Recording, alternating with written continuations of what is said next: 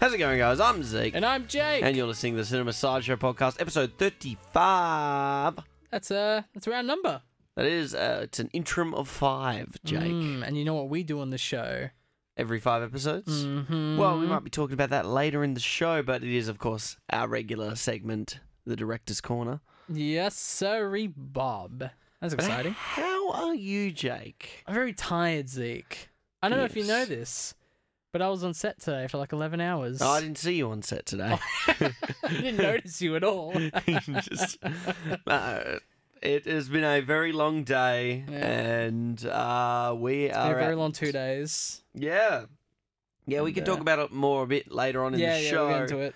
But yes, please bear with us, audience. We are a little bit tired because we've been busy Just doing doing the filmmaking thing. Yeah, keeping our stamina up, but we're going to be on time as usual because we love you, the audience. Oh, that's So- bit, enough pandering though, Jake. What what films have you watched this week? Um, not a lot, unfortunately. I watched, and this was actually this was actually quite interesting because I mentioned it last week talking about Dave Chappelle.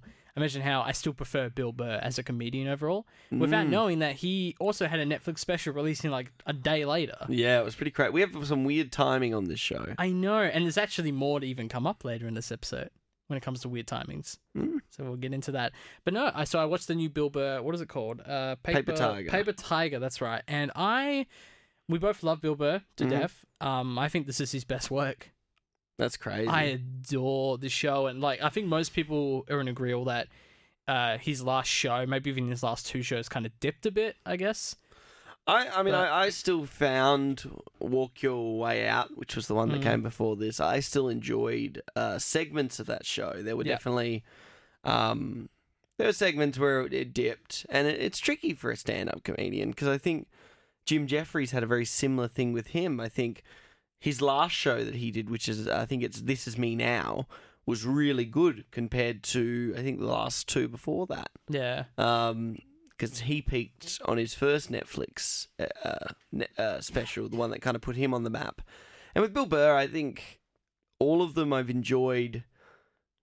Like he his highs are really high for Oh, me. absolutely. Yeah. Um, I think off the top of my head, the one I enjoy the most is probably "You People All the Same," or uh, like I think that's the one I really enjoy. right. Yeah. yeah. Um, but this, like, I've only managed to catch the first ten minutes of this Paper Tiger one. right. 'cause I- Yeah. I really want to be in the mood, like just be able to sit down just with laugh, a beer and yeah. just enjoy uh, the show, and that's a shame, because, like because I just haven't found it in the last week. Yeah, well, I think I think we could sit down because I'm totally willing to give it another Mm. watch. Some of the stuff in the middle, and like without spoiling it, there's some stuff that I think my favorite bit that he does is the section where he and his him and his wife are sitting down watching this um, Elvis Presley doco, and without getting into what the actual like jokes are, it's just it's hilarious. Yeah, And I remember I was lying down. I I turned my computer off. It was like, oh crap! I forgot to watch the special before I went to bed. So I just laid in my bed and I tried to organize watching it on the Netflix app on my phone Mm-hmm. while texting a couple of people, and it just wasn't working. So I was like, I got my laptop out. And for those of you who know me, you know that I hate using my laptop. It's slow, it's painful, it's hmm. dreadful, it sucks. So it's maybe on two percent of my of usage range, I suppose, using my laptop. But I was like, nope, I'm I'm sitting in bed and I'm gonna watch this special on this laptop, and it was it was so funny. yeah. I was like one in the morning, I'm cracking up. I'm like, this is hilarious. So that was a nice little surprise. Yeah. That yeah, that just What to came out of counter your stand-up comedy, I Mm. will raise you with another stand-up oh, comedy you special. me. Um, I managed to catch for the first time Donald Glover's Weirdo. Okay, that's Um, interesting. And I've never seen any of like his stuff really. What an overachiever Donald Glover is. He's a he's a rapper. He's a successful filmmaker. He's an actor, and now apparently he's a stand-up comedian too. it's like, dude, we get it. You're talented. Yeah, Share yeah, some yeah. of the love. No, um, honestly, it, it was a, a special that he did back in like 2013 that got put up on Netflix like a year ago. And I've okay, been so meaning- this was going a while back. Yeah, it's a few years old, but it's really around actually the time when Community was hitting its peak. Mm. Um, that he did this stand-up comedy. So we're getting had. like a, we're getting like a weekly community shout out on the show. I know. I'm just gonna keep throwing it. Well, I I, I bought season two and three from the Op Shop Of course for you like did. ten bucks, and I've been watching that and enjoying that. Um, Fair call. Fair Uh, bump. but it was it's one of those shows where it's like so the thing with the Bill Burr one is I want to be able to sit down and, and watch that either someone who appreciates Bill Burr like Yep. yourself Yep. or by myself so I can just enjoy the show and not have to, anyone talk like talk to me in the show. I don't know about you, but where like stand up comedy specials, it's do you talk to the person next to you while you're watching it or do you just listen to the Uh, comedian? It's tough because it's kind of like that when you're watching movies anyway. I feel like, Yeah. like I remember, I remember when we were watching American Animals, which was what like our third episode. It was Yeah. you, me, and James Norton. We sat down and watched it together, and it was that weird thing of like it's the three of us in a dark room. We're watching it by ourselves, and you know we're talking, but we're not really. We're trying to pay attention, especially because we're going to review the film. hmm You know, same with Green Book. When it was just the three of us in an empty theater watching that, That's that, but that one I didn't mind talking through because it never happens. it never happens. Yeah, exactly. To have a theater to yourself, even though it's happened to me twice this year, it happened to me twice in a week. What's the other film? The front runner. oh, that's right. You did. Yeah, you. I got the front that. runner with my friend. Did you get we- the front row? In the front runner? No, we were at Carousel too. We had like the reclining seats too, so oh my we god. had the best time watching that movie. right. Yeah. Because yeah, the movie was meh, but like the the experience elevated the film because we'd be Yeah. able to be there like Okay. just as, as loud and as obnoxious as we'd want to be. If, you know, we're not going to be. Like in Green Book, we just had a real fun time with that film. Yeah. Exactly. And we like we adored the film, Yeah. but um, it was yeah. You're right. It's that exclusivity factor of like it's not going to happen very often. To go back to your stand up thing, I think if the stand up is really good, you don't really have to talk to each other Mm. Yeah. because you're laughing enough. Exactly. I don't know. It's one of those things where I, I when I th- I thought about it the other night because I was watching the Donald Glover one Yeah. with um someone and it it was funny to me because it passed it like it passed through my noggin. I was like, I don't think I've ever watched a stand up special with someone. Like I've always I'm sure we've sat down and watched some Bill Burr, like little Yeah, bits and pieces, but like bits and pieces, Yeah, but yeah. not like a show. yeah. Like I, I see it as if I went and saw Bill Burr live, like if I was in that audience, Mm. I wouldn't be talking. Yeah. No. I'd be He watching would the roast show. you. Yeah. he would catch you. And I think that's that rule should apply when you're watching stand up at home too. Mm. I think that I was uh, I was I was fine with it because like I don't think uh, like I don't obviously didn't know what Donald Glover was like as a comedian and he was Yeah. good.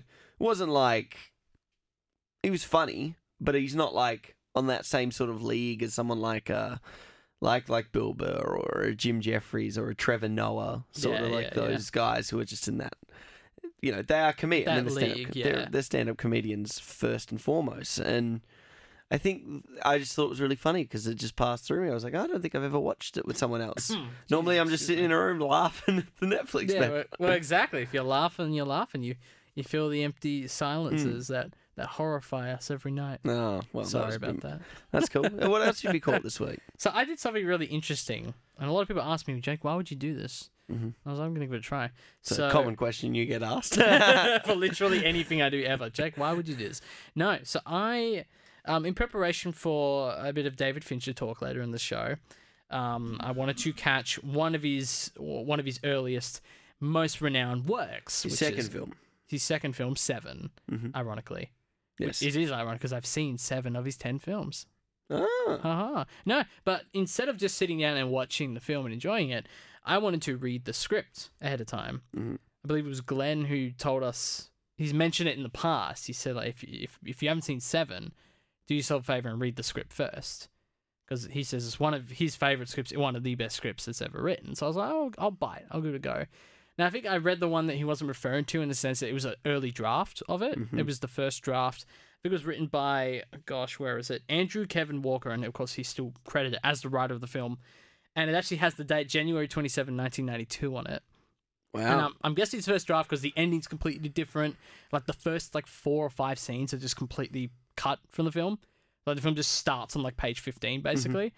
Uh, so lots of little interesting changes and things that I that after reading the script, sitting down and watching the film, I was like, oh, that's interesting. They took this out. They changed this. They changed this. Like, oh, this bit of dialogue's different. I'm glad because it was wonky when it was written. Oh, they changed this. That's a shame. Or like different emphases. Well, it's cool to see um, a film that you had no hand in, Yeah. getting the first draft of that film script, reading it, and then seeing how, how all, all of the different amendments and renditions of the drafts eventually cultivated to the final feature. yeah. You know how they went from writer's draft to shooting script and and so on and so forth, and how many drafts.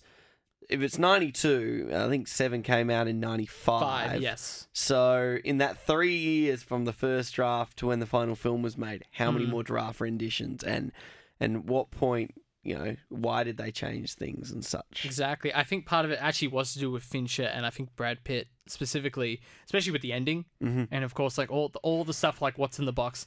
None of that's in the script.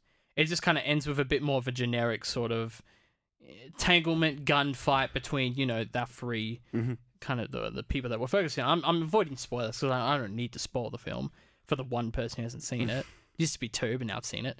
Um, but yeah, you're right. It's just so interesting, especially because the scripts we're used to reading are stuff that's very local, very short, five to twenty pages max. Uh, and then yeah, we just see how our friends made decisions. Sometimes we're involved in that decision making. Mm. Usually we're the ones giving the feedback, and I should cut this scene. So I was really removed from this and going to the point where I didn't even know who was who. Like I know Morgan Freeman's in the film. I wasn't hundred percent sure that he was Somerset when reading that script. So I had a really fresh perspective. Like Gwyneth Paltrow's in. I have no clue. I read that script, knew her arc, no I clue that that was her who played Yeah. that role. So that was like a cool little thing, you know. No, So- that's, that's fair. Yeah, that was, that was me having fun. Did you it. enjoy the film? The film itself, I very much enjoyed. I think mm-hmm. it has like a cool style, and like we'll, again, we'll get into all that because this all goes back to directing in a lot of ways. Mm. But um, I it stuck out with me because I know films of this kind where it's very much like detective based crime neo noir almost in a lot of Mhm. ways, or just straight up noir. Uh, always there always needs to be some sort of hook, and I thought the killer and the killer's motives and the way they introduced the seven deadly sins. I thought that was all fun and Mhm. really interesting. I, I just loved how dark the film was. There are just some scenes that are so messed up in that film. But it's um, it's yeah. pretty full on. It is pretty full on. It's a it's a, a film that, in all seriousness, I watched that film probably like two, three years ago, Mm. and I didn't know the ending, the what's in a box. right. Like, yeah, I, heard I the of spo- I had it spoiled. Yeah, but heard the that's okay. line over and over. I even saw probably parodies of it, but it just never registered with me. So when I actually did get to watch the film, I was surprised. Mm. Just the same with Usual Suspects when you know yeah, you find out. yeah, with who um, also Kevin is. Spacey. Yeah, So, yeah. and that's one of those things that is homaged in films so much or parodied by other films so much the the I remember watching Scary Movie when I was 12 and there's a moment where they do the Keyser Söze thing Oh, okay. um the from Usual Suspects where she drops like the glass and it's got like Doofy who was the killer in oh, the original I know. I do remember that. Yeah, because I saw Scary Movie before I saw um Usual Suspects. Yeah, and that's Now that- it's clicking for me. Yeah. Yeah. But and then when I was when we watched Usual Suspects, I think the first time I watched Usual Suspects was, you know, in Was our in- Screen 100 lecture? class. Nice. Yeah. Yeah. And Same for the, me. the ending was a legitimate surprise to me. I didn't expect it. I, it, I that's what I loved about it. But that's the thing, though. Like we got lucky in these cases. Yes. But most films are spoiled now. Most of the classics are spoiled. You know, the I mean- to Planet of the Apes is never. I've never watched it. Sixth Sense, sense because Yeah. I I've never wanted. I already know the the I see dead people thing is. Yeah, yeah, yeah. yeah, Bruce Willis is dead the whole time. Spoiler.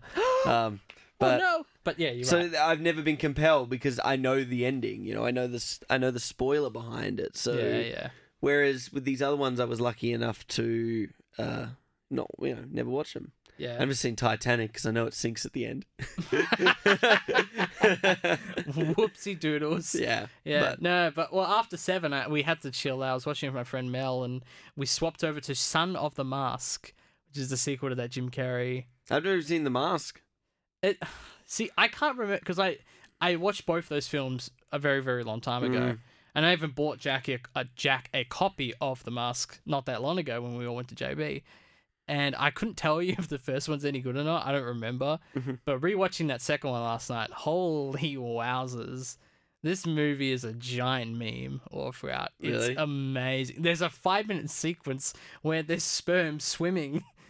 and it's just like, what's going on? It just makes no sense. It's sense. like a fever dream. It was. It was. It's like there's. Ah, it's it's one of those films where like you just watch it and you just you just pick at it so much. It's so fun. Like it's not even stuff that's technically wrong with the film. It's like for example, it opens up with this, you know, cartoonist and his and his wife. The wife wants a Mhm. baby. The cartoonist isn't ready for one.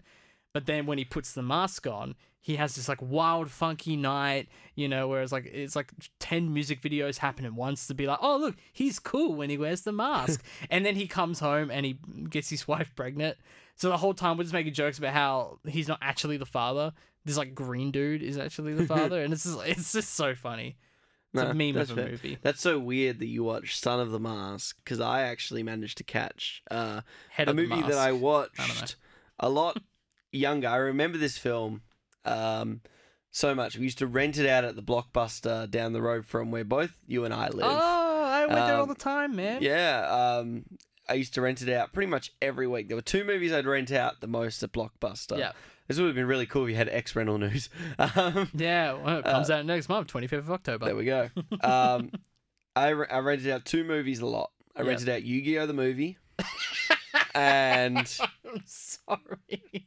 uh, it's a good Go on, movie. go on. Power of Friendship. Okay. Um, yeah. Uh, how he always he always pulls the right card at the end. Um, Yeah. And I rented out Looney Tunes Back in Action. oh, And I think I rented that out maybe like eight or nine times. I have no clue why I liked that movie so much. And the other day I rewatched it.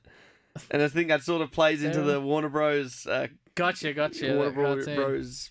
Uh, Warner Masters Warner Brothers? Brothers, right? Okay, yeah, I'm sure. I'm sure. Uh, that looks like a Looney Tune. Fact checker Jesse. Yeah, whatever. Um, Whatever. anyway, Brendan Yeah. Fraser, bless him. He's just so. Bless him. Early 2000s was great for Brendan Fraser. You know, he ran off The Mummy. I watched that in the last week too. The Mummy. Uh, fair Oh, enough. rewatch for the first time? Oh, rewatch no, it. Gotcha, gotcha. please. I've watched The I haven't Mummy. seen The Mummy. What? Yeah, man. We are definitely doing an episode on The Mummy. uh, um, but yeah, we'll no. Find time for it, yeah. Looney Tunes back in action. Have you seen it?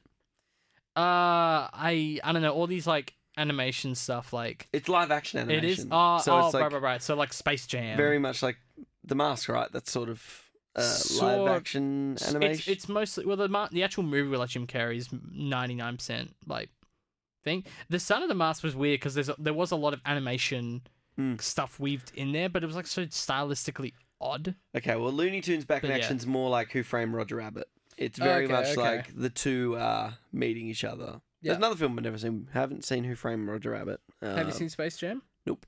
Okay, I feel I Um, feel like that's probably the best comparison next to next to Roger Yeah. Rabbit. But it's it, it, it's an interesting film. It's uh, there's some real unashamable product placements. It's basically just Looney Tune characters interacting with Brendan Fraser for an hour and a half. It's fine. I It's fine I, I remember why I liked the movie. I think sometimes because you were five.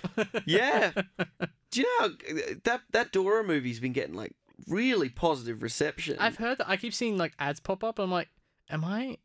I want to like laugh at this, but I guess I'm not allowed. I don't know. You're right. It's getting such good it's reviews. got such good reviews. I mean, we got to put ourselves in perspective. There's, there's probably eight, nine year olds out there who love that kind of movie. That movie we probably would have liked and appreciated at, at six or seven. I don't know. I suppose. I don't know. It's tricky. Kind of looks Spy Kids like, you know, sort of that style. Yeah. I think Spy Kids has like that, uh, like the edginess of it works in their favor because there's so much of it. Mm. I feel like this is semi taking itself seriously. The Dora stuff. yeah. I could be wrong though. I haven't seen it. I don't know. It kind of it kind of gives me like it's a more uh, PG Jumanji, like that new Jumanji movie. I haven't. but isn't it? Wouldn't Jumanji be like PG anyway? Yeah, I guess, but it's. I think it's like that that little bit tier below. Okay. Uh, okay. if Jumanji's like for 10, 11 year olds, Dora might be worth for like six or seven year olds. Gotcha. It might. Well, it might be in the same vein as Detective Pikachu. Yeah. where it's like one of those films that we both actually really adore that film because it's it's unashamedly what it is and it's quite good in a lot of ways. Yeah. I So think that's that sometimes what it is.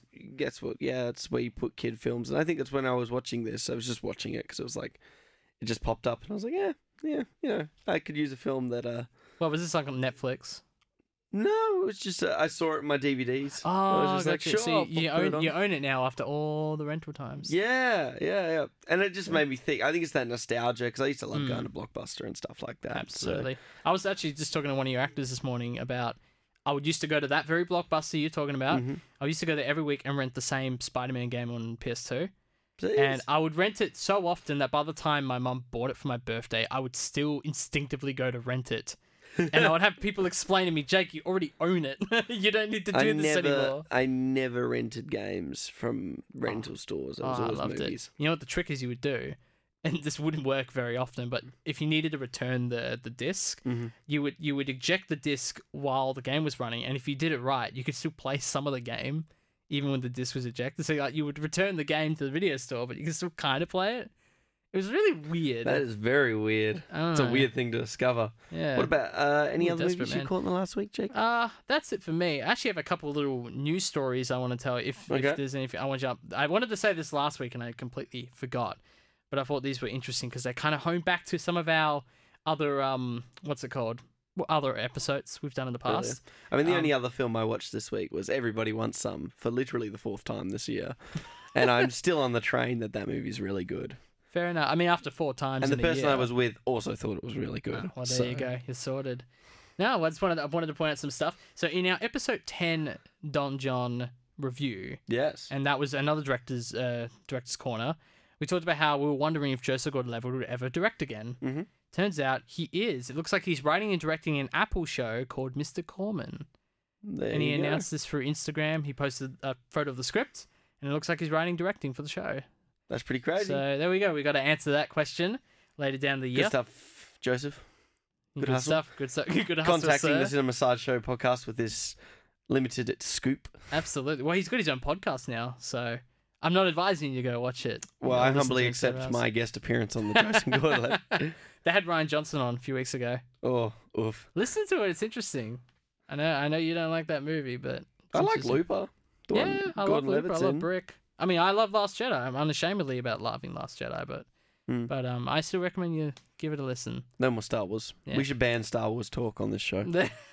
and when we when we get to Rise of Skywalker's release, that's going to be an interesting. I Should- legitimately don't want to see it. Yeah. I really don't want to see it. That's fair. I'll watch it day one just because I do like that core. Tri- We're not going to get into this. Hmm.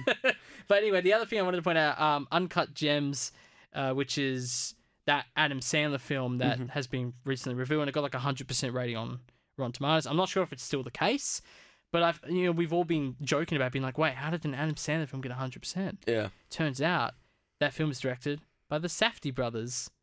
If we want to go back to our episode 9 review of Good Time. Yes. So there you go. Just a couple of interesting little things I wanted to um kind of point out before we moved ahead. It is quite Yeah. a funny one. I did catch one film, another film this week, which I literally just remembered when you were talking about the Safdie brothers. Then Okay, um, I actually caught uh, the Sisters Brothers. is that them? No, it isn't them, but Okay. it, it's an indie film. That's just from it has Jake, it has Joaquin Phoenix, Very. Oh, Uh, that's John how C. I've heard of it. Reilly, Nice, nice. Jake Gyllenhaal, and yeah, it's a film that centers around uh, two outlaw brothers who are John C. Reilly and Joaquin Phoenix. I was con- when when I was watching it, I was contemplating whether this should be an episode on the show. I came to the conclusion, no, I don't want it to be. I think it was fine. I don't know if it was. Um, it's great to see John C. Reilly, who is really the central protagonist of this film.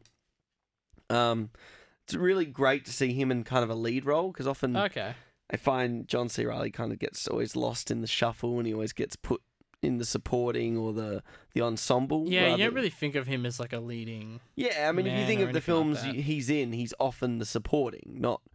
And it was good to see him sort of take the central point, Hmm. him and Joaquin Phoenix, albeit, and and Jake Gyllenhaal, and it was a fine film. It was like a seven out of ten. You know, Very nice. I'm attracted to it because it was a western. Yeah, yeah. it, yeah, it was it was a fine film. It was nice. It was it looked really nice. Um, But was there a specific reason you don't necessarily feel the need to talk about it on a wider scope? I think it's just because it left me sort of okay. So with westerns, because I've I'm so I'm a huge westerns fan. I love Mm. western movies, spaghetti westerns, especially that that period in the '60s with all of those western films. You know, all the Eastwoods and basically yeah, any of those uh, like you know Leone and stuff like that.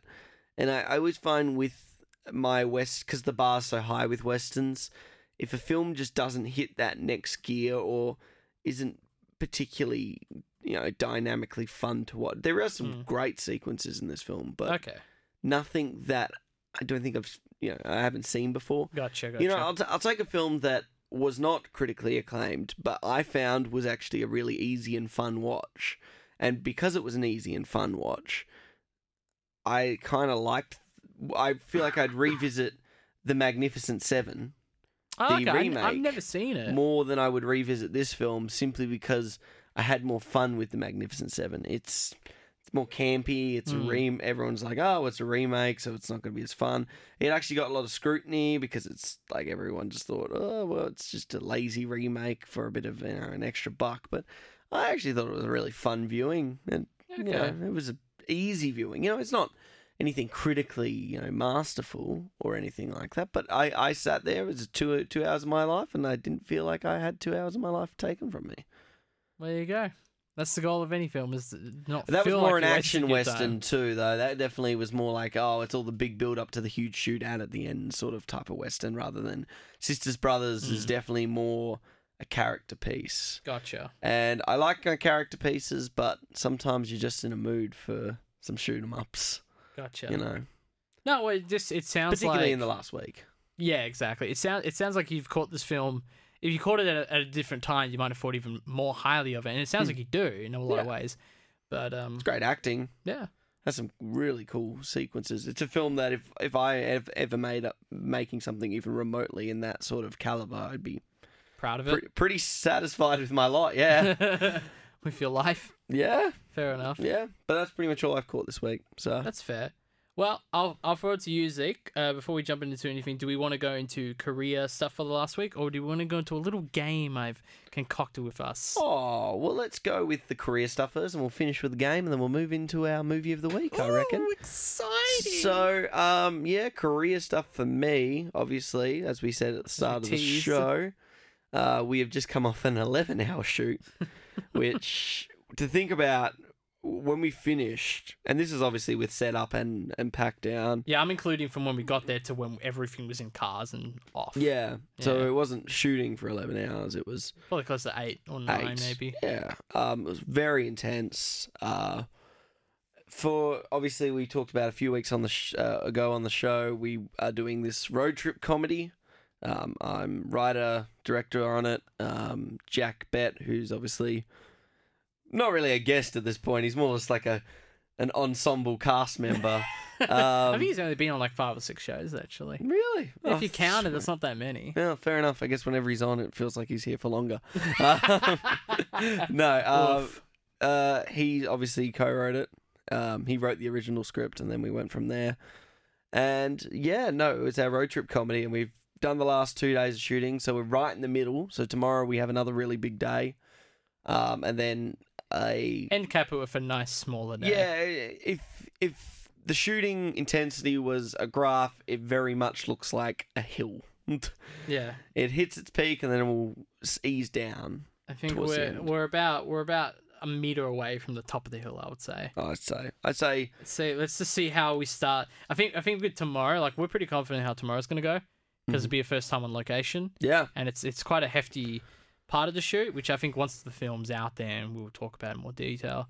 Um, but I think once we know that that's fine, and we start shooting it, then it's all like relaxed This from there. Uh, like. these last two days they've been intense for a completely different reason. So in our film, we'll obviously talk about it with more detail the closer it gets to finishing. Mhm. But we have tried a few things, and being this show is kind of our platform to talk about being micro budget filmmakers, Absolutely, yeah. at least in this section of the show, and how we try and overcome the obstacles of having next to no money to make films of, you know, really good caliber or to the best of our abilities. And this film in particular is definitely for ZKJ the most intense that we've Mm. done and the most uh, experimental and the most ambitious, definitely on a scale wise. I think, like, really looking at it, what we're trying to achieve in the time that we're trying to achieve it with the with the resources, it's it's all pretty crazy for the budget that we've got, which is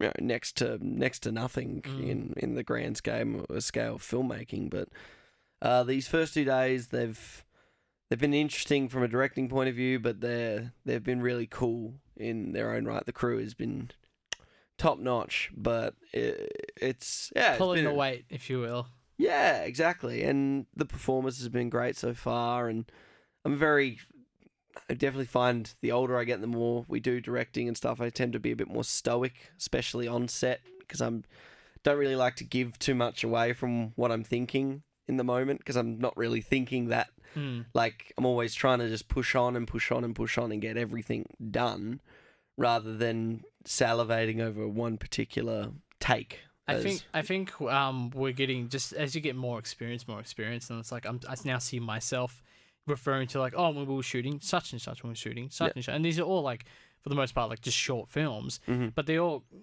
they all build up this experience, and I think comes with experience the expectation that these are long days that we're doing. Yeah. So, you know, we'll get to a 6, 7, 8 p.m. time slot, and the people who are more experienced tend to be the ones that are like, let's push forward. It's fine. You know, Yeah. and I think it's good that we had very little resistance so far. And, I'm, I'm not speaking from an authoritarian point of view. I was on set, I'm first AD, and I do like whatever. So I'm kind of in the trenches with Mhm. everyone in the same regard, but it's good to see everyone have that same level of enthusiasm. Yeah, yeah, I mean- Let's just push to the end. Screw it. It's definitely uh, time is always the biggest enemy with micro budget films, and I think we've said that since day one. And for me, it's uh, you just push through, and the actors have been super about it. They've it's been a different directing style Mm. I've tried to adopt in this film because I think it's appropriate given the type of film it is. Um, I like to be a little bit more liberal with uh, uh, script freedom, Yep. as I like to give them. They obviously have their key plot points they got to cover, but if they feel a natural ad lib, then I'm happy for them to express it because it can potentially, especially a comedic standpoint, set the scene up to be more funnier than even on just- paper. Just to elevate it. Yeah. Which I mean, there were times already on today's set where everyone was very much struggling not to laugh. Mm. Um, so that that was really good, honestly. And yeah, no, I'm I'm keen. Awesome. yeah. Well, I'm kind of in the same boat with you there. Mhm. Like I said, first day in, so I'm I'm there for the for the whole ride, if you will. Mhm. I'm actually going on another shoot. I'll probably talk about more. I think when we record next week's episode, I'm going to be in the trenches of that shoot Yeah, as well. So I'll talk a bit about that then. Uh, but I'm I'm very much stressing because I'm in the trenches of two shoots back to back right now, on top of the usual uni yeah. kind of mid semester crunch, if you will. Know how to know how to book your uh, time management there, mate. it's it's not great. It's not smart. No. But hey, the fact the fact that we're both still here doing the show on time yeah, makes me very proud. exactly, exactly. So Yeah. you said you have a game. I do have a little game. So I've got here Zeke, a bunch of quotes I like to read for you. I like to read these quotes, and I want you to respond to each quote with just a, one or two word little thing. What what's the first thing that comes to your mind when I read these quotes to you? Okay, There's- we'll see how this goes. I don't know how this is gonna Okay. go. this is this is intriguing. It's a little test. Uh, this is uh, one of those map things like you did in one of the earlier episodes where I'm supposed to figure out what So if you go if I'm- you go back, audience, to episode two when we did uh, Roma, before we started the film, though we did a little quiz thing. And it was Mm-hmm. it was yeah, it was like a little mind map thing where you answer yes and no questions, Mhm. and then by the end it tells you what role you would be on a film set. And we had fun with that one. This Yeah. is this is a little different, Okay, but not too dis different. hit me with the quotes. Okay, first quote. It's only after we've lost everything that we're free to do anything. And you want me to say like a character or something? No, just anything that comes to your mind. You repeat it again. All right, I'll repeat one time. It's only after we've lost everything that we're free to do anything. Oh, that one's a tricky one. I feel like I've heard like something like this before. I'm thinking like lost everything, do everything. Honestly, the first thing that came to my head was like the Joker or something like that. okay. Fair Yeah. enough. It's interesting. All right, here's another quote. This is your life and it's ending one moment at a time. This is your life and it's ending one moment at a time. Yep. That's like um Brad Pitt, right? From Fight Mm. Club. Here's another quote, Zeke. You are not special. You're not a beautiful and unique snowflake. You're the same decaying organic matter as everything else. We're all part of the same compost heap. We're sinning or dancing crap of the world. That's that's Ed Norton from Fight Club. so these are all quotes from Fight Club. These are f- quotes from Fight Club I'm reading. Uh, I got a couple more. I'm going to throw you away. Okay. We've all been raised on television to believe that one day we would all be millionaires and movie gods and rock stars, but we won't. And we're slowly learning that fact, and we're very, very pissed off. Right. So the Project Mayhem sort of speech, right? Yeah, Yeah. it all kind of comes together to form. So what's the Good point. point you're trying to make with this, Jake? I just thought it'd be a fun game to see how long it, it, it took for you to pretty quickly as we learnt Yeah. to kind of figure out where these quotes are coming from. I just wanted to get a little sneak peek into your mind there. I like Ah. that Joker was the first one you went to. Uh, yeah, and it's funny because that anything one, I feel like I remember the exact quote from that. So I don't, but yeah, it feels like a Joker esque sort of thing. I mean, it plays into the sort of uh, DID schizophrenic sort of messages in Yeah. Fight Club, which we'll talk about later in the show. But a lot of quotable lines, a lot of uh, real uh, hardcore lines in Fight Club. Yeah. That was kind of my takeaway from Mm. the film without jumping ahead. It was that idea of like, wow, excuse me, there's a lot of kind of interesting quotes and dialogue. Well, that being said, that was a fun game, Jake. Yeah, absolutely. I think it's time for us to move into the second half of the show. Obviously, we're doing our director's corner, but what are we watching Ah. this week, Jake? Darn it, I forgot Zeke. Oh, wait, no, it's Fight Club. I want you to hit me as hard as you can. Why? How much can you know about yourself? You've never been in a fight. Wait, let me start earlier. Like many of you, I was stuck. You want me to deprioritize my current reports Yeah. until you advise of a status upgrade? Make these your primary action items. I couldn't sleep. No, you can't die from insomnia. I'd flip through catalogs and wonder what kind of dining set defines me as a person.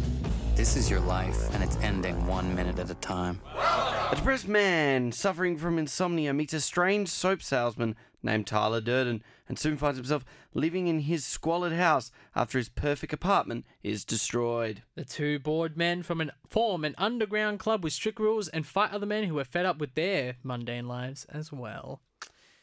So this Hmm. comes from the directorial mind of David Fincher because it's his week on Director's Corner. Whoa! As So- Jake yeah. talked about earlier in the show, you talked about Seven. Yeah, so it's uh, that, that's the main reason I watched Seven was the prep for this, uh, for this director's corner because when we tend to do these, we tend to spend a bit more time at the show talking about the director and kind of their filmography on a wider scope than just the film itself.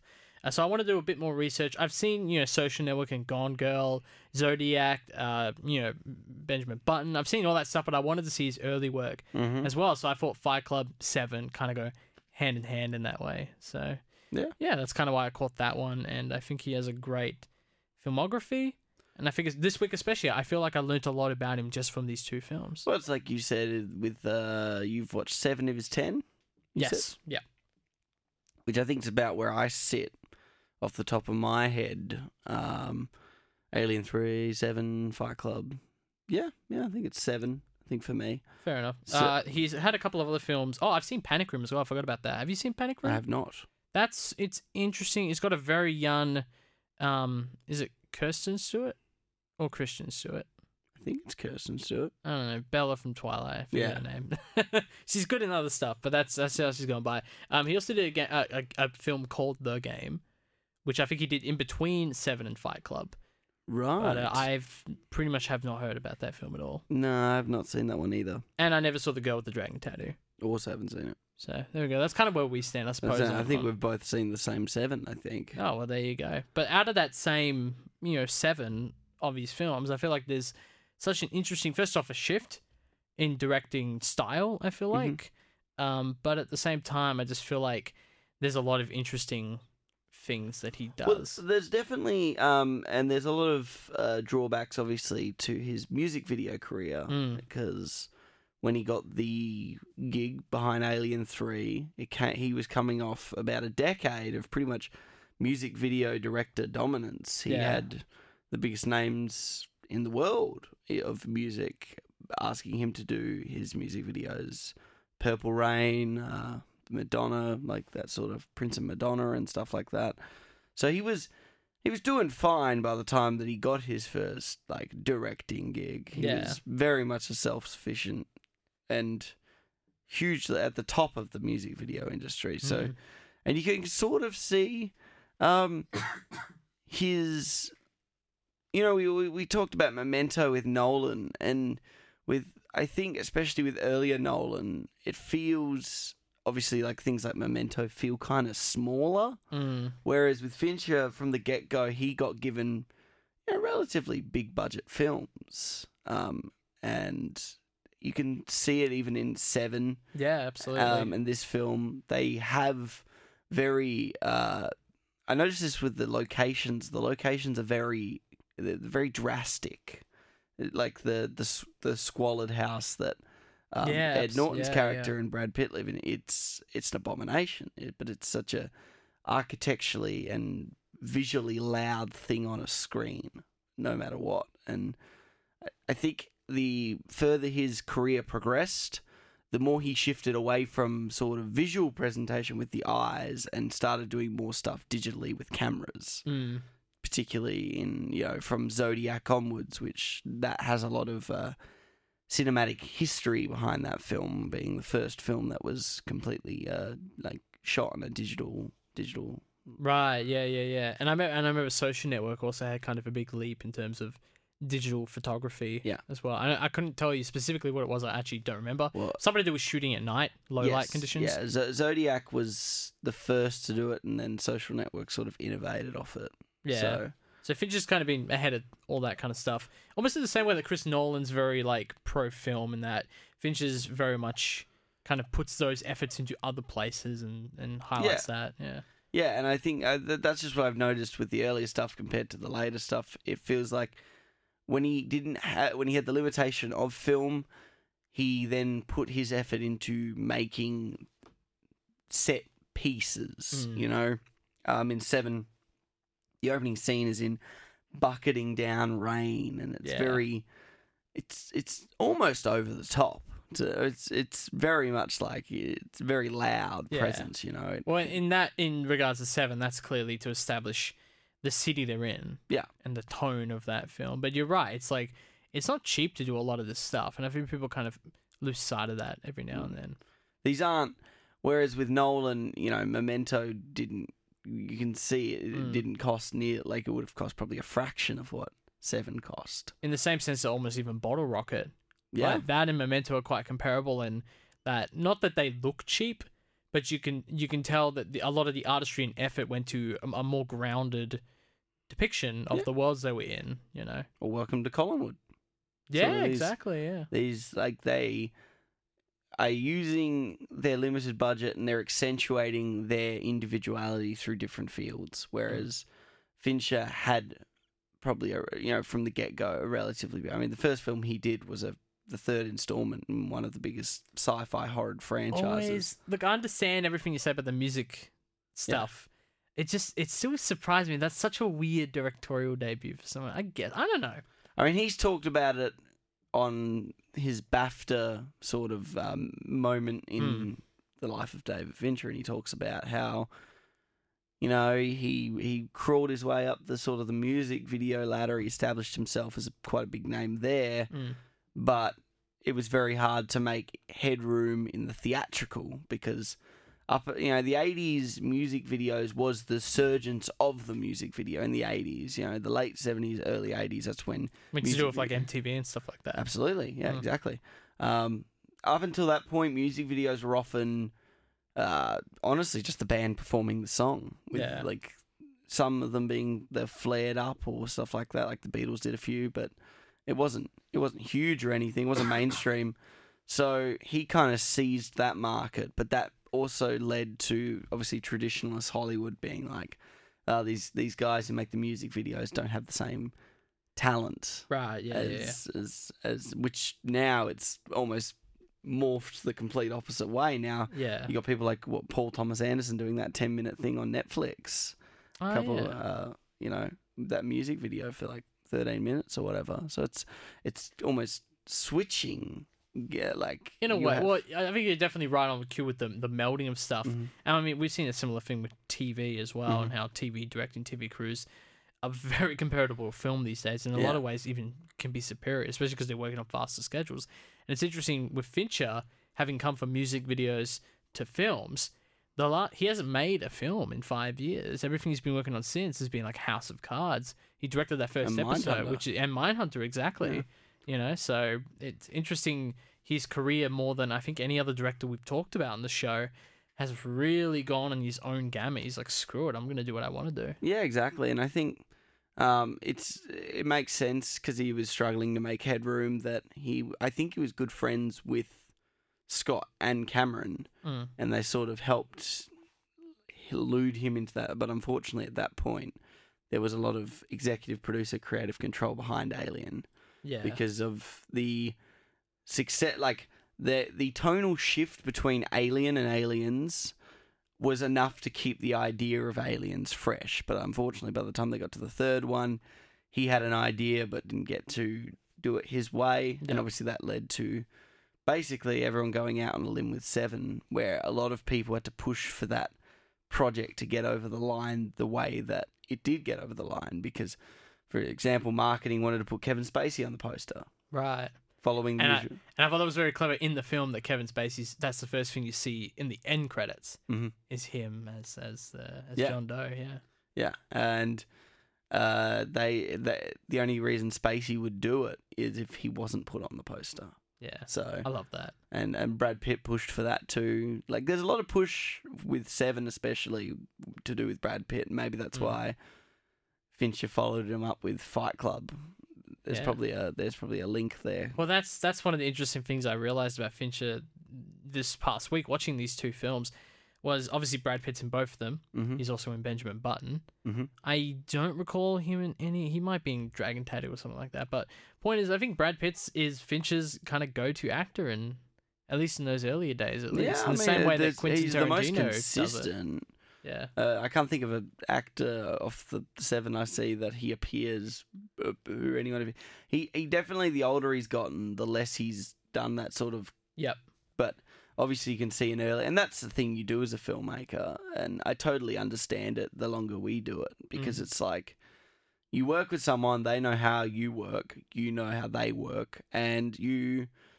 They also, if they are really good to work with, of course you're going to want to work with them again. And if you get along with them offset, then of course you're going to feel more incentivized to help them get the roles that you want them to get because you know how capable they are. I know. I mean, that's literally plays into the film that I'm shooting right now. I mean, yeah. three three of the cast members on there are like in our current cast are people I've either worked with before or seen and, and get along with enough to hmm. just allow them to be like, oh, you know how I work, they know how I work. It's just, it all works off each other really well. And yeah. and does that mean I'm more incentivized to put them in future films? Of course it does. If they're the right for the part, of course I would. Yeah. And if you're friends with Brad Pitt, he's always right for the part. I well, wish, you, I wish, and you get a yeah. performance like you do in Seven, you kind of earn the Fight Club. That's what I was gonna say. He's so shockingly. Di- he's two complete different people yeah. across these two films. Like it blew me. away. I was like, this is the same dude.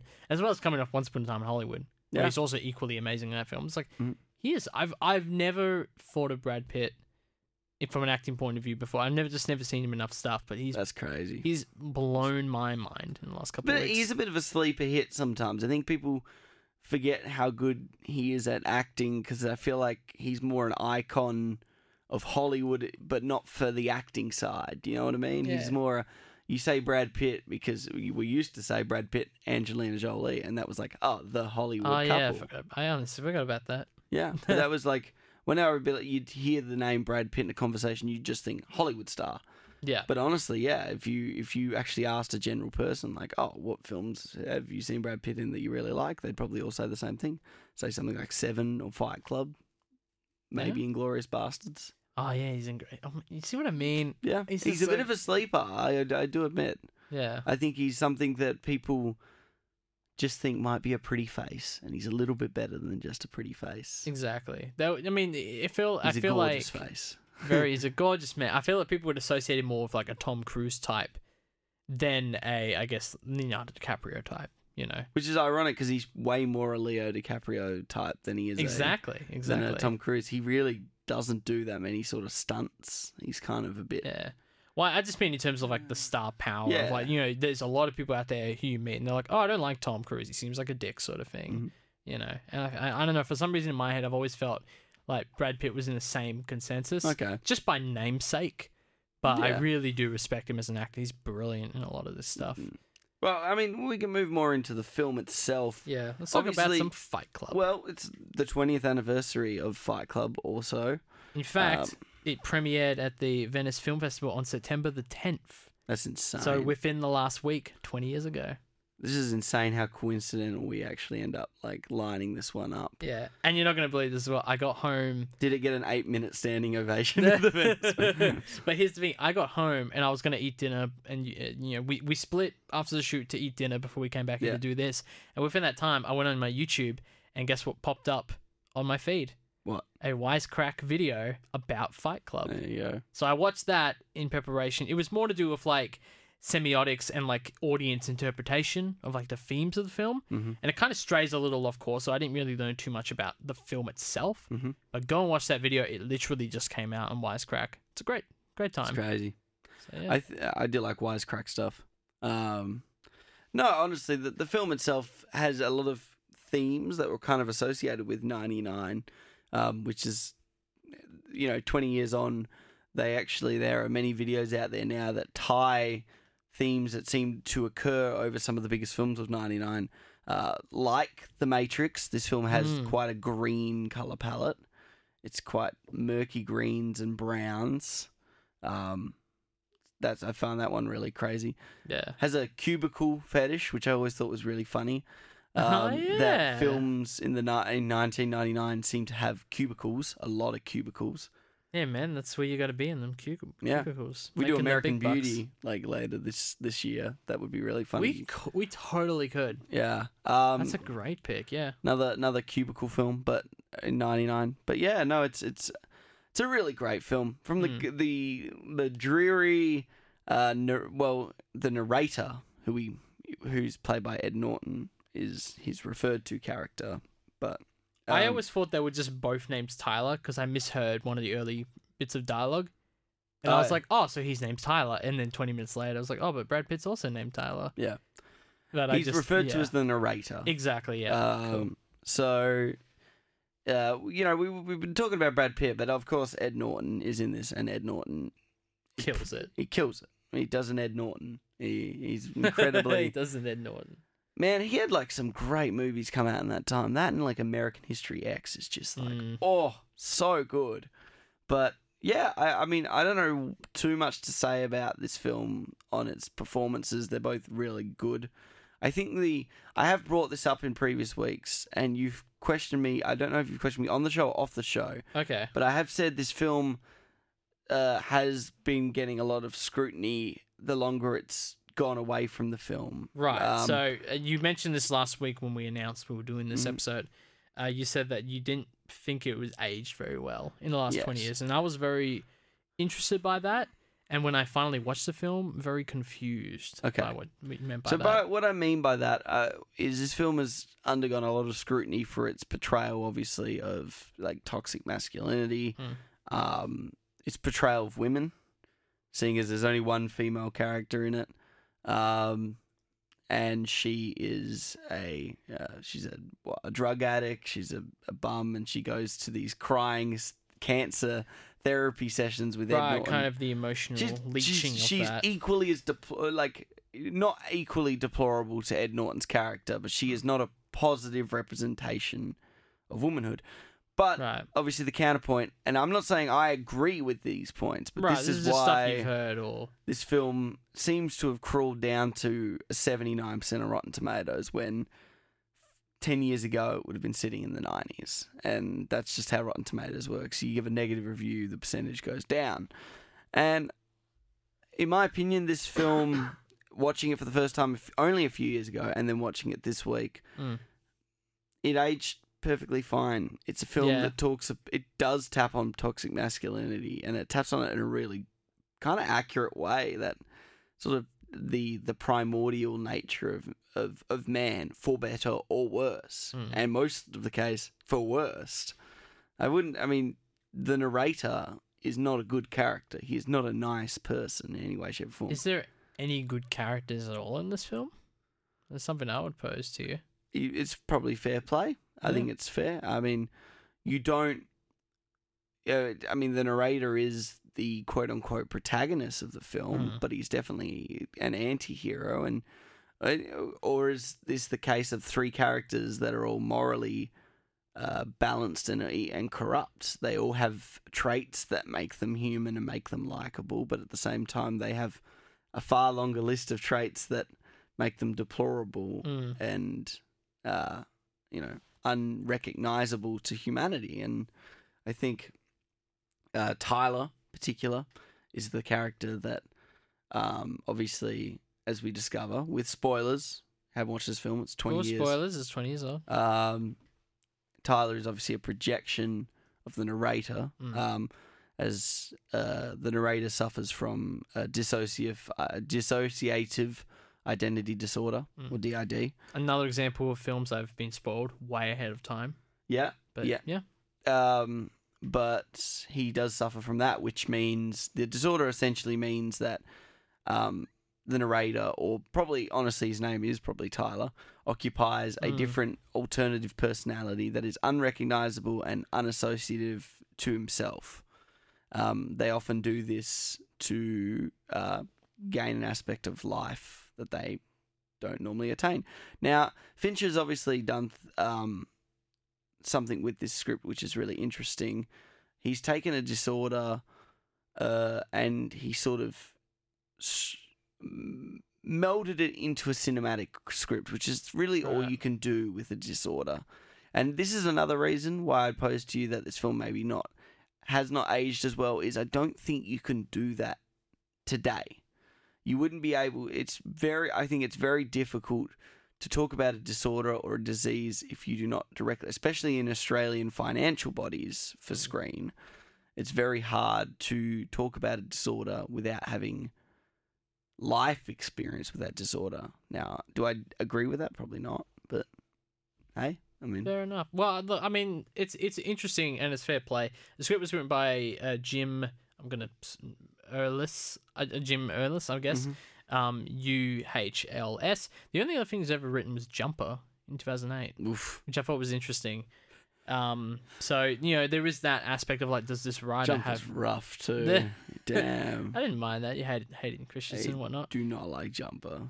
But um, and it's of course based on a novel from three years earlier. Um, Chuck Palahniuk, Palahniuk, Palin. Oh my god, Polinsky. Pal-. this is the thing. I heard his name pronounced in the Mm. Wisecrack video, and now I'm like, what? Uh, Palahniuk. Okay. Chuck Palahniuk. Holy crap. Anyway, he's actually made two comic book sequels Mhm. to the fun, but obviously not based on the movie or anything like that. But it goes back to these writers, um, and David Fincher as a director accurately portraying like these kind of things. And I think I think it's very important to the to the character and the plot. Even just like from the get go, he has um, insomnia. Yeah.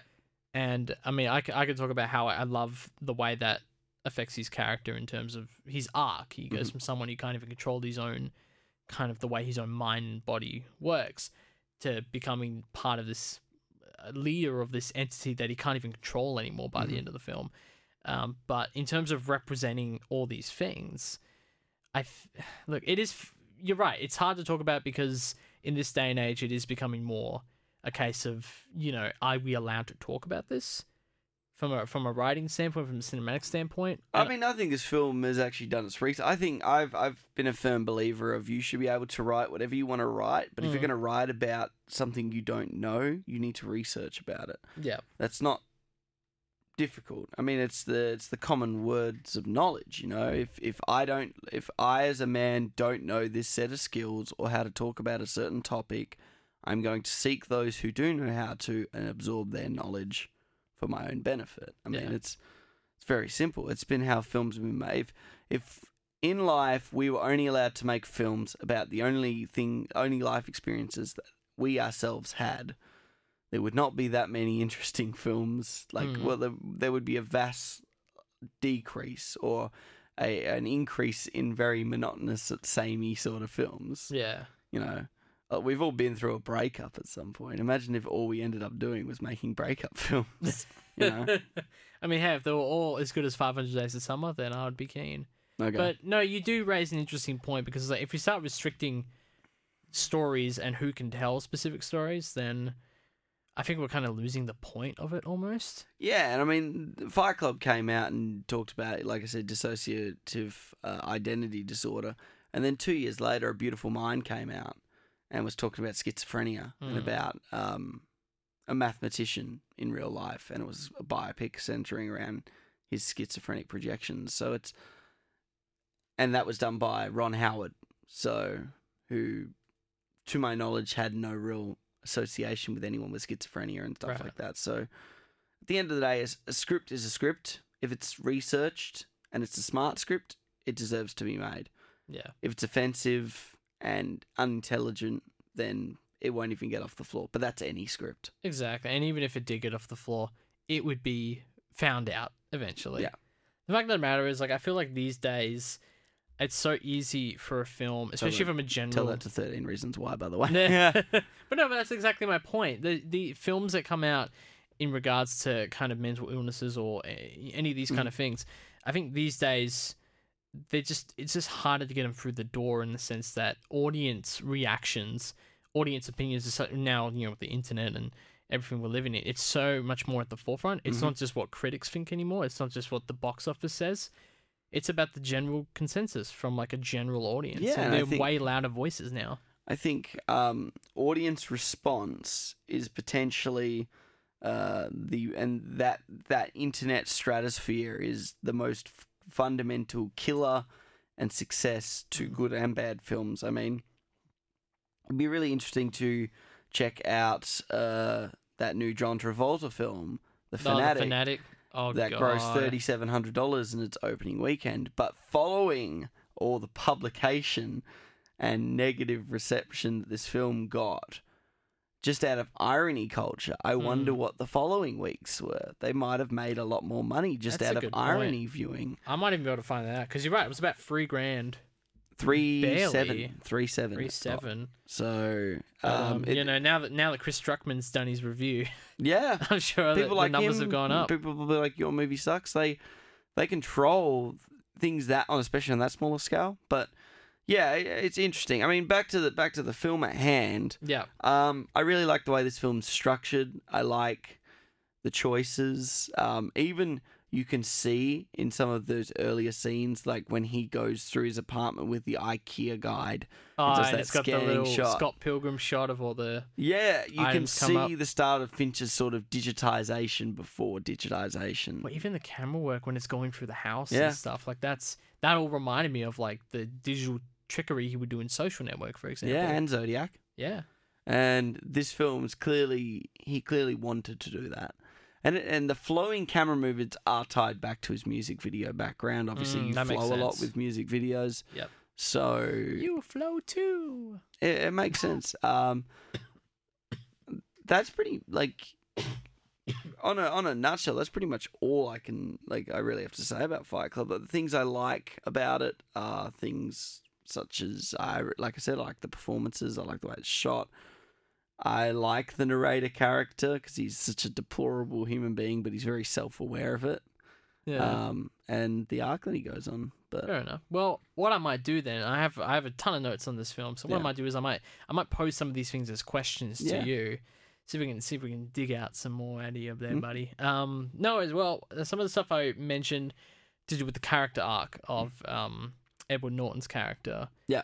And in terms of in my because I feel like this film and this is what the wisecrack video goes into to how people read this film. Mhm. Thematically speaking, it's quite broad. There's a lot going on. yeah, So I personally like to look at it as, you know, you have this Tyler character, and I'm referring to Edward Norton Mhm. as Tyler, who, like I said, he he ends up building this basically terrorist group, yeah, you know, through just the eyes of an invisible friend of his, and it gets to the point where he literally he can't turn himself back when he tries to give orders saying no i don't want you to do this anymore they refuse they're like yeah but you told us earlier you're going to say that so he's literally lost control of his own Mhm. kind of actions and i think that's sort of reversed at the end i don't like the ending very much Oh, when he uh, shoots himself. well that was cool i guess but uh, i don't know it was just a little confusing and then all the buildings exploding Mhm. that like i mean that's all like cgi stuff that just looked it kind of looked cheap Yeah, I mean that's that's the sort of stuff though. You're gonna get that I think with that that time that might have been at the end of the Fincher budget as Yeah. per se. But I think um honestly no I I like I do like the ending. Um I think it's very chaotic. It is a little underwhelming I think with the with all of the buildings, the the bank buildings and I think they are bank buildings yeah, recall. yeah. I think they're trying to destroy all sort of debt. Yeah, basically. Um, as they go down, it's a very ominous, open-ended ending. Mm. Um, and I like the final line that he delivers Ed Norton. He goes, uh, "You've met me at a really weird Ah, time that's in my right. life," and it's a really kind of clever line because it's sort of It's a- like this yeah, self-actualization uh, uh, of a character, um, and it's sort of. Uh, I I think it can draw like links and parallels to things that, uh, you know, happen in today's society. I think, um, this film is good to be reviewed twenty years on because a lot of sort of the central masculine identity questions it's posing are very relevant right now. Mm. Um, this film is talking about uh, the, I think, the loss of manhood uh, to an extent, and the reason why uh, Norton or Tyler uh, and the narrator are so successful with alluring new people and new recruits is because they're channel they're asking people to channel their uh, or men in particular their inner primordial you know repression that they've had to repress due to life basically keeping them inside their own respected cubicle Well, it know? goes back to that log line that we even read earlier, where it's it's mundane lives, and they're trying to escape that. Yeah. Almost. and I think uh, that's what this film sort of touches on because uh, we as men and we as people in general, we we always are looking for escapism, and Mm. obviously this film is taking it to a certain extreme standpoint, but its ideological stance is still constant, you know. Yeah, And uh, I think that's that's just an important thing to note, you know. absolutely. Yeah. Well, I I want to read this through a couple of little little tiny little things I noticed. Um, and you can tell me if you, these are things you noticed Mhm. or observations. So there's parts early in the film, especially during the kind of the heightened scenes at the start with the where they're stressing the insomnia and the fact that you can't sleep. There's little frames, little bits and pieces where they kind of pull an exorcist, where like a person or a figure pops in the frame for literally a second. Yeah. And they do this a few times. Now I never was able to pause it properly. Do you know what like I'm talking about here? I don't. Okay, I've noticed. I think they do it like three or four times. It's in the first like fifteen minutes when, say, he's talking to someone who's like walking down the hallway, Mhm. and if you just don't blink at the right moment, it literally just pops in as if like a a, a, a cutout, like little billboard thing sitting right next to that person. And it's Mhm. just for a quick second. It is it. Tyler? It probably is, or it's probably Brad Pitt before Brad Brad Pitt's introduced. Mhm. So that's what I was thinking, especially because it goes away after that early point of the film. And they they do actually call back to that later in the film when Ed Norton's talking to the camera about how Tyler likes to sneak in yeah, porno shots yeah. into kids movies, one frame. Yeah, exactly. That's literally yeah. It's Yeah. exactly the same kind of thing, and that's when I was expecting a little blip at the top right of the screen. That was that was an incredible like weird Kevin Spacey House of Cards moment of him Mm-hmm. talking to the camera and kind of introducing this, I guess, Yeah. system. And yeah, and it, well, I guess what that would mean it was actually him doing these things, or maybe he just likes the. I don't know. Yeah, it, I mean, it, uh, yeah, it would be him. I'm assuming. Yeah, I, I at this but it's, point a, it's definitely a deliberate choice if they're they're flipping in there yeah, because you're right. I noticed that as well. I was like, that's literally what they were just doing Mhm. in the film, but like with people with figures and whatnot. Um, so I thought that was interesting. Another little note I want to point out was when they're on the plane together, and this is their initial meeting, Mhm. And then Brad Pitt gets up and he's like walking past. He makes a joke. He's like ass or crotch when he walks in front of him, and then of course he gives Tyler the ass. But then when he's walking up, there's like a stewardess there, and he walks and he gives her the crotch. And I thought that was a little nod, perhaps, to kind of the male female Yeah. sort of thing that's going on here. Uh, but yeah, the violence in this film, it's, uh, it's pretty intense.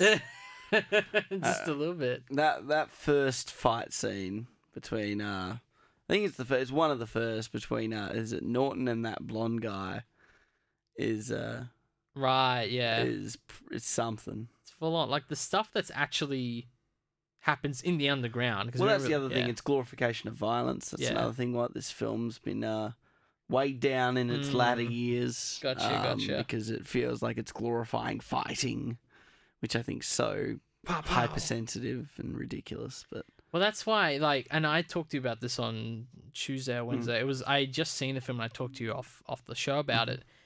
And in regards to the violence and all of this, it's like this is stuff that I feel like would have had a similar effect twenty years ago. yeah, It's al- it's almost a comparison of like watching like a Bond film from like one of the very early Bond films, and like oh, there's a bit of a weird sexist sort of comment made, and it's like that's a little different. That's like a Mm. seventy year jump. Very clearly was okay then, not now. But I feel like with Fight Club, the last twenty years, I feel like is always in terms of the violence, in terms of the the sexual representation. I feel like that's always been edgy Mhm. in a way. yeah. I mean, it's it's it's totally intentional. They're clearly choosing that sort of tone to you know play off the meanings going on. This is meant to be an edgy, sort of dreary. You don't know what's going to happen, Mm. sort of script. So, I definitely found it like um investing in that way. hmm of like I was wondering where it was all going, even though I kind of knew Brad Pitt's not real. Yeah. But there's still enough plot elements and character stuff that's going on that I was still invested and like wondering what's happening Yeah. next. But yeah, it's Yeah. cool. Um, another thing I didn't notice this technically. I read this, okay. but this was interesting. If you watch the film like piece for piece, I guess you will notice that um, Edward Norton's character, like his physical physique, actually starts kind of shrinking or kind of collapsing in on mm. himself. He's getting kind of timid, while Brad Pitt's actually getting more and more buff throughout the film. Interesting. And that was something I read that was intentionally done. And I was like, that's interesting. like a power switch. yeah, exactly. Yeah. That's, I think that's pretty clever. I guess that I leads mean, right into the See, end. you see them both with their shirt off. Yeah. I mean, hey, it's a win-win situation Yeah, no. in my exactly. mind. Well, would you, would you like to move into highlight scenes, Jack? Yeah, I feel pretty happy with that. So, were there any highlight scenes in particular for you? Yeah, I mean, I, I've already talked about the IKEA one. That's a really cool highlight scene. Um, I do think the reveal, the moment when he reveals that he Right. Okay. is a really clever scene, and just, um, I mean, the most iconic lines are always going to be the scenes that you walk away and you're just like, wow, that scene is really good, and that's why that line became iconic. And when Mm. Brad Pitt is going through and talking about the rules of Fight Club, it's it's pretty like Ah, that's brilliant. you're pretty yeah. sold into the scene and the world you're in. I mean, the amount of times that we've heard, like, what is the first rule of Fight Club? Mm. And then you finally watch, at least for me, when I finally watched that scene, I was like, it just felt so satisfying. Because I've had the opposite reaction. I've watched scenes, like very famous scenes. Um, an example, this might be a bit of a controversial example, is the Are You Not Entertained scene. I was a little let down by that because of Oh, the. Gladiator. Yeah, I was a little like, oh, okay. I don't know why. It just, but when it came to It Fight does sort of come at a weird time in that film. I remember it too when I watched it because it comes at the end of the first or the second act. It's like it's Mm. in a really weird spot. It's not at the end of the film or anything like that. yeah, it's, yeah, yeah. It's in that. It's in the first gladiatorial fight he has. So yeah, I agree with you. I'll give you that. I yeah, I can. That, yeah, that's what that's what I mean by that. But I think in Fight Club works very well. I got not not not necessarily chills, but I was like, yeah, this feels Mhm. this feels really great. I can see what happens. Um, in terms of were there any other highlight scenes for you? No, that, that's me. Fair enough. This was the first time for me in a long time on the show that I, when we when we did Private Life in Roma and those first few, we struggled with highlight scenes. Yeah. because there were so many good ones. Yeah. and it's the first time in a long time I feel like I've, I, I could point to like seven scenes Mhm. and definitively say that's my highlight scene. That's my highlight scene. The initial like them fighting and practicing, and we've Yeah. talked about that. I thought that was really great. Um, we've already mentioned the film reel, the piece to camera explanation. I thought that was all great. Um, there's three other scenes I want to talk about. And I I'll, I will pick one as my highlight. Okay. But I will mention all three scenes. So there's the hand burning scene hmm when uh, Brad Pitt, and it turns out that it, he just did it to himself, is basically branding or burning his hand as like a, you know, you need this physical injury. Well, you need scars, and I think that's actually one of the quotes. Mm. Is like, I don't want to die without scars, Yeah. and that refers. To, I, I thought that was a great like tense little scene, and of course it pays off. You find out that it was he did it to himself almost. hmm um, the scene when I think it's I think it's Lou or Lo, who he's like I guess the mafia type of big dude. Where he owns he owns the building where they're doing the Fight Club. Yeah. and he comes down, he beats the crap out of Brad Pitt, and then I believe is it Edward Norton who kind of fights back. Is that what happens? How am I forgetting this now? Yeah, I think it is. Yeah, I I, I just thought that was a great scene. I guess I guess my this is a weird one, Mhm. but I think this would be my highlight scene is when they start giving everyone tasks. Like you got homework yeah. every week, and they do stuff like vandalism and whatnot. And the one they do that I loved was you have to find a stranger and basically harass them enough for them to beat you up, and you got to let them win. And then there's a whole montage of them trying to antagonize people who are just walking by the street. They've got their you know, suit and briefcase, and half the time they won't fight back. They're just too awkward to mm-hmm. or too passive to do anything. And then eventually they find people who like who fight back and to beat the crap out of them. Yeah. Just that I love that so. I was like, that's such a clever, fun idea, and it's true. You- very culty. Yeah, and it goes into the, the the social scheme of like who is too nervous to fight back, how violent are every Which fight or flight. Exactly, you know, and it's that representational in that one little montage. So I really, I really dug that. Yeah, no worries. Well, So, uh, yeah. that's pretty much all I have to say about Fight Club, Jake. Cool. Got any uh, final notes? I got one last question for you. Okay. I almost called you Matt for something. You're not Matt. You're Hmm. Zeke. I don't know why. Right. So Long day. Long, absolutely long day. So another film we just did, The Matrix, 1999 Yes. film. Now, this film was nominated for one Oscar, Best Sound Editing. And I must have thrown out that I thought the sound was excellent in this Mhm. film in terms of the, the ever living cityscape outside and some of the smash cut audio stuff they do is excellent. But this lost to The Matrix for that award. Do you agree with that result? Would you say The Matrix has better sound editing? than- No. I'd say Fight Club probably has better sound Oh. editing. Fair enough. That would be, uh, sorry. Sorry, Matrix. You're personally apologizing to the. Well, the no film. worries. Well, Yeah. Fight Club is most definitely out on DVD in a store near you. Uh, happy 20th anniversary to Fight Club. Absolutely. And thank you, David Fincher, for being our latest Director's Corner. yeah. He never wrote anything, ever. Well, Did you know that? you're a good director. That's all you need to be. We forgive you. It's okay. No worries. Well, uh, Jake, what is kicking off new in cinemas this week? It's a busy week, Zeke. It is a busy week. There's a lot going on. Speaking of Brad Pitt, Ad Astra I want to see this. is coming out next week. Apparently, it's shot in a Blackmagic. Oh, really? Yeah. Do you know which one? Just a. I'm assuming the Ursa, like the Mini Pro X. that would be very interesting. I haven't. f- I, I know it's been shot on a Blackmagic because on the Blackmagic website they they put all their films up that have been shot on their cameras, Oh, cool. cool. and Ad Astra is on there. So Should we point out that we are using a Black Yeah, yeah, Magic I'm a- Ursa I'm to a- shoot our short film right now? I'm also own a Blackmagic. I'm a Team Blackmagic kind of guy. You're not a Sorry, Red. company shrill, are you? I'm not. No, but Cool. I I like Australian companies. So Fair play. Fair I'm play, sir. The famous Dora and the Lost City of Gold coming Yeah. out next week. And I keep my I believe these are Australian releases. So I don't know if like they're out already in other regions or whatever. I'm pretty sure this is an Australian only Mhm. uh, resource that. I'm using right now. Ugly Dolls, which looks a little weird. It's like the, it's like this Looks cartoony. like trash. In the Oh. words of Jack Bet, it looks trash. It's a bunch of rappers or something. Oh, it's a bunch. really? It's literally just singers. but they're like little cartoon people. Yeah, but they're Yeah. just singing. They're voiced by singers. Uh, maybe a four year old will like it. I don't It looks like the Emoji Movie of this year. basically. Rambo Last Blood. Got that song that everyone everyone's been talking that then with the Old Town Road song. Are you serious? That's what it's from? Oh, I, mean, don't I know it's that's like. the one they're playing in the trailer. Oh my god. Talk about jumping on the bandwagon. Jeez. Um, one that I'm personally very excited about Good Boys. It's finally so coming out. Finally come out, even though we felt like it's taken two years to get here. Pretty much. I am so keen on I'm this film, so like- do not care for it. That's fair enough. And uh, Abominable comes out, which is that That's- Abominable Snowman cartoon thing. There was like big, wasn't there Smallfoot that came out? It was about a Yetis.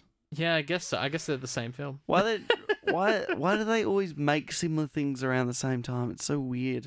You know, Frozen 2's coming out. It's weird. Yeah, man. Later this year, I guess. Weird. I didn't care for that. I think did I fall asleep during the first Frozen? I watched. I ain't even watched it. I watched. See, here's the thing. I watched it after long after the hype. I think I was I was date I was dating someone like we just started freshly dating, and then she forced me to watch Frozen. So we were like lying in bed watching it, and I love that she fell asleep long before I fell asleep, Mm. and this was like her favorite movie as well. And she just dropped dead during the movie. Well, you just had to let it go, Jake. Uh, uh, well, I did it evidently. this was high school, guys. Relax. Brutal. anyway, I mean, we got to move on to the, what we're watching next week, Jake. So, what are we watching next week? Fair enough. So this is uh, my pick for the week, and we your uh, pick. we're going with another Australian film, Mm. which uh, now that I think about, it, we haven't done a lot of them as like our main film of the week. No. Is this the first Australian film? I hope not. That would be embarrassing. Took 36 episodes. I know. Oh Oop. my gosh. Well, we are taking off with Jennifer Kent's latest uh, horrific looking film in all the best ways, I would say. The Nightingale. Get me to the soldiers that came by this morning. It's too dangerous. Up north, they kill us. You sure you want to follow him? Claire, a young Irish convict, chases a British officer through a rugged Tasmanian wilderness and is bent on revenge for a terrible act of violence the man committed against her family. On the way, she enlists the services of an Aboriginal tracker, Billy, who is marked by trauma from his own violent filled past. Now, I've heard many things about this film, Yes. including that up to 30 plus people walked out of premiere screenings, and one of which yelled out, There has already been two rape scenes, I'm out. Wow. So, very harsh criticism on that front, but it's also been getting very positive criticism. Yeah, it's got an eighty-six percent currently sitting on Rotten Tomatoes, so that's uh, that sounds like a film. It sounds very intense. Now, Gonna walk out with some serious guilt. I already know it. some white guilt going for you. Yeah. When I first read Claire Irish, I was like, is this the sequel to Once? Not gonna lie, I'm legitimately excited to have a film set in, in like Tasmania. Right. That's pretty cool. And like period Tasmania as well. Yeah. Heck yeah, cool. go Tassie. Go Tassie, It yeah, better have been shot in Tasmania. I'm sure it was. I mean, I, here's the thing. So Jennifer Kent's previous film feature debut, The Babadook, which we have very differing opinions on it. Blah. I love Babadook. You that well, there you go. That was, that was your um, thoughts on that.